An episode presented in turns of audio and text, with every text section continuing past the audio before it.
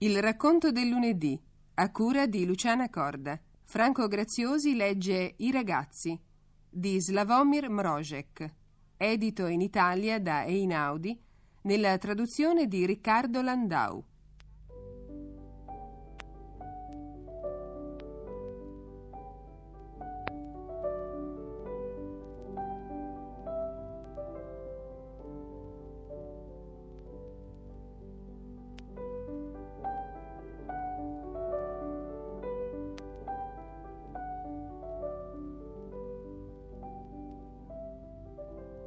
Un inverno duro quell'anno non smetteva mai di nevicare. Sulla piazza i ragazzi stavano facendo un pupazzo di neve. La piazza era grande e c'era sempre un gran via vai. Le finestre di molti uffici davano sulla piazza, ma questa non sembrava darsene pensiero. Proprio nel mezzo i ragazzi, ridendo e schiamazzando, creavano quel buffo personaggio fatto tutto di neve. Prima avevano fatto una gran palla, la pancia poi una più piccola, le spalle e il torace, poi una ancora più piccola, la testa. Avevano trovato dei pezzetti di carbone e ne avevano fatti tanti bottoncini perché il pupazzo potesse abbottonarsi il vestito di neve dal collo fino ai piedi. Al posto del naso c'era una barbabietola. Un pupazzo di neve, insomma, come ne nascono a migliaia ovunque ogni inverno, se le nevicate sono abbondanti.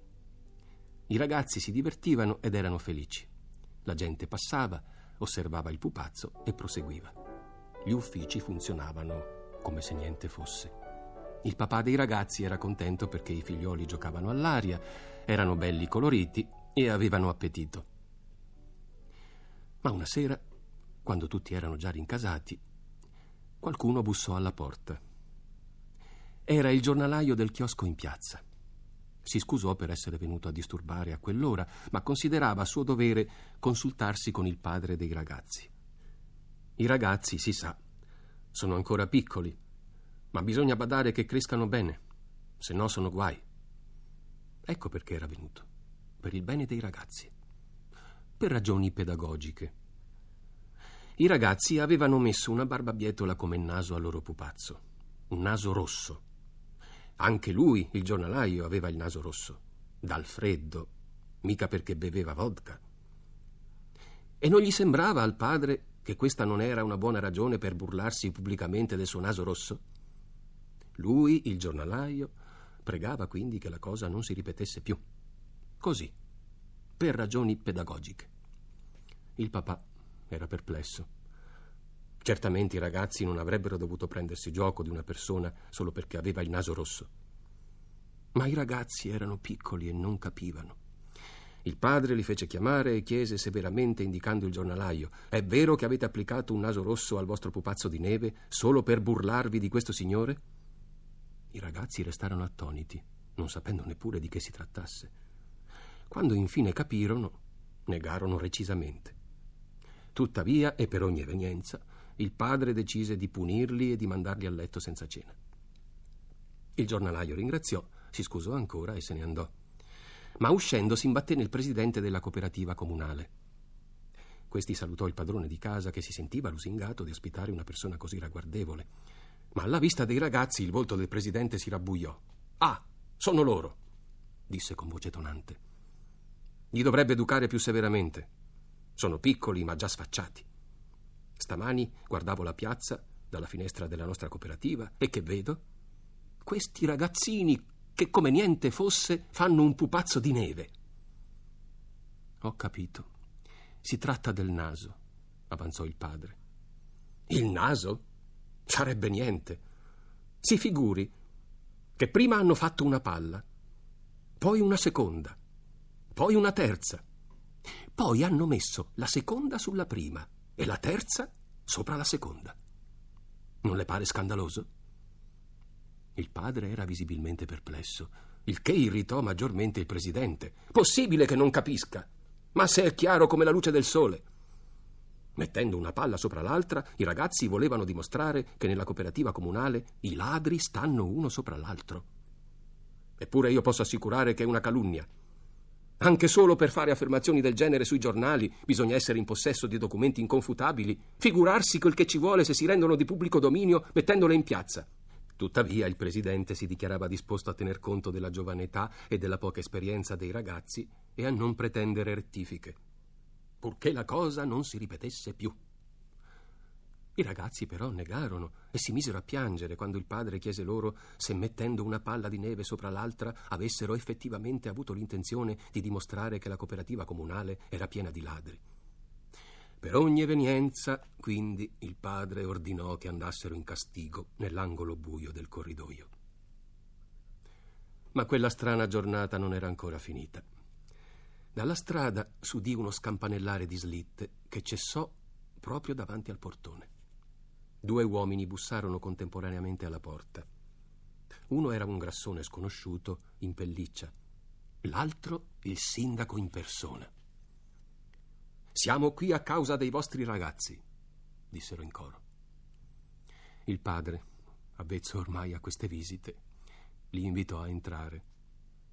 Il sindaco guardò sospettoso lo sconosciuto e disse Mi dispiace che lei tolleri in casa sua simili azioni dirette contro il potere popolare.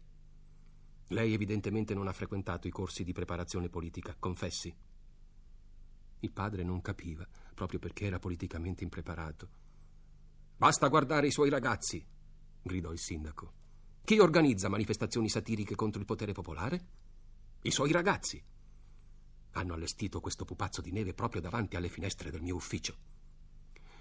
Capisco, disse timido il padre, un ladro sopra l'altro. I ladri?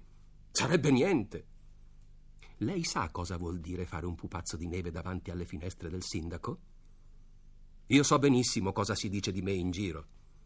Perché i suoi ragazzi non hanno fatto un pupazzo davanti alle finestre del cancelliere Adenauer? Hm? Che ne dice? Vede, non sa cosa rispondere. Il suo silenzio è quanto mai indicativo. E io se borrò ne trarrò le debite conseguenze. All'udire la parola conseguenze, il grassone in pelliccia s'alzò di scatto e sbirciando in giro infilò la porta. Un attimo dopo si sentì lo scampanellare della slitta che presto s'affievolì, allontanandosi. Le consiglio di pensarci bene, mio caro, continuò il sindaco. E poi c'è un'altra cosa. Se io giro per casa sbottonato, sono affari miei. I suoi ragazzi non hanno alcun diritto di prendermi in giro. Quella fila di bottoni sul pupazzo è ambigua. Io le ripeto, se mi va, cammino per casa addirittura senza pantaloni. E i suoi ragazzi non hanno niente da ridire. Se lo metta bene in testa. Il padre richiamò i ragazzi dal corridoio e chiese con severità se facendo il pupazzo di neve avessero avuto in mente il signor sindaco e chiese anche se tutti quei bottoni del pupazzo alludevano all'abitudine del sindaco di camminare sbottonato per casa. In tal caso il loro era uno scherzo di pessimo gusto.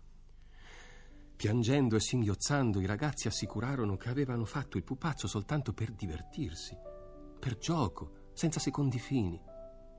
Tuttavia il padre, per ogni evenienza, non solo li privò della cena e li mise in castigo, ma ordinò anche che si mettessero in ginocchio sul pavimento. Ci furono ancora altre persone che bussarono alla porta quella sera, ma il padre non aprì più. L'indomani, passando nei pressi del giardinetto pubblico, vidi i ragazzi. Ormai era vietato giocare in mezzo alla piazza. Ora discutevano quale gioco fare. Facciamo un altro pupazzo, disse uno. Un pupazzo così semplice non mi interessa più, rispose il secondo. Allora facciamone uno che somigli al giornalaio con il naso rosso da ubriacone, sentenziò il terzo. No, io preferisco fare tutta la cooperativa comunale. E io preferisco il sindaco e gli faremo un sacco di bottoni perché si possa abbottonare. I bambini discussero per un po'.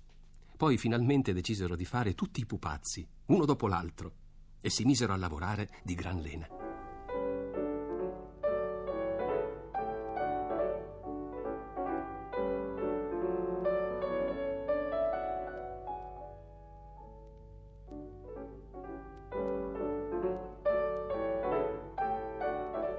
Per il racconto del lunedì a cura di Luciana Corda, Franco Graziosi ha letto I ragazzi di Slavomir Mrozek.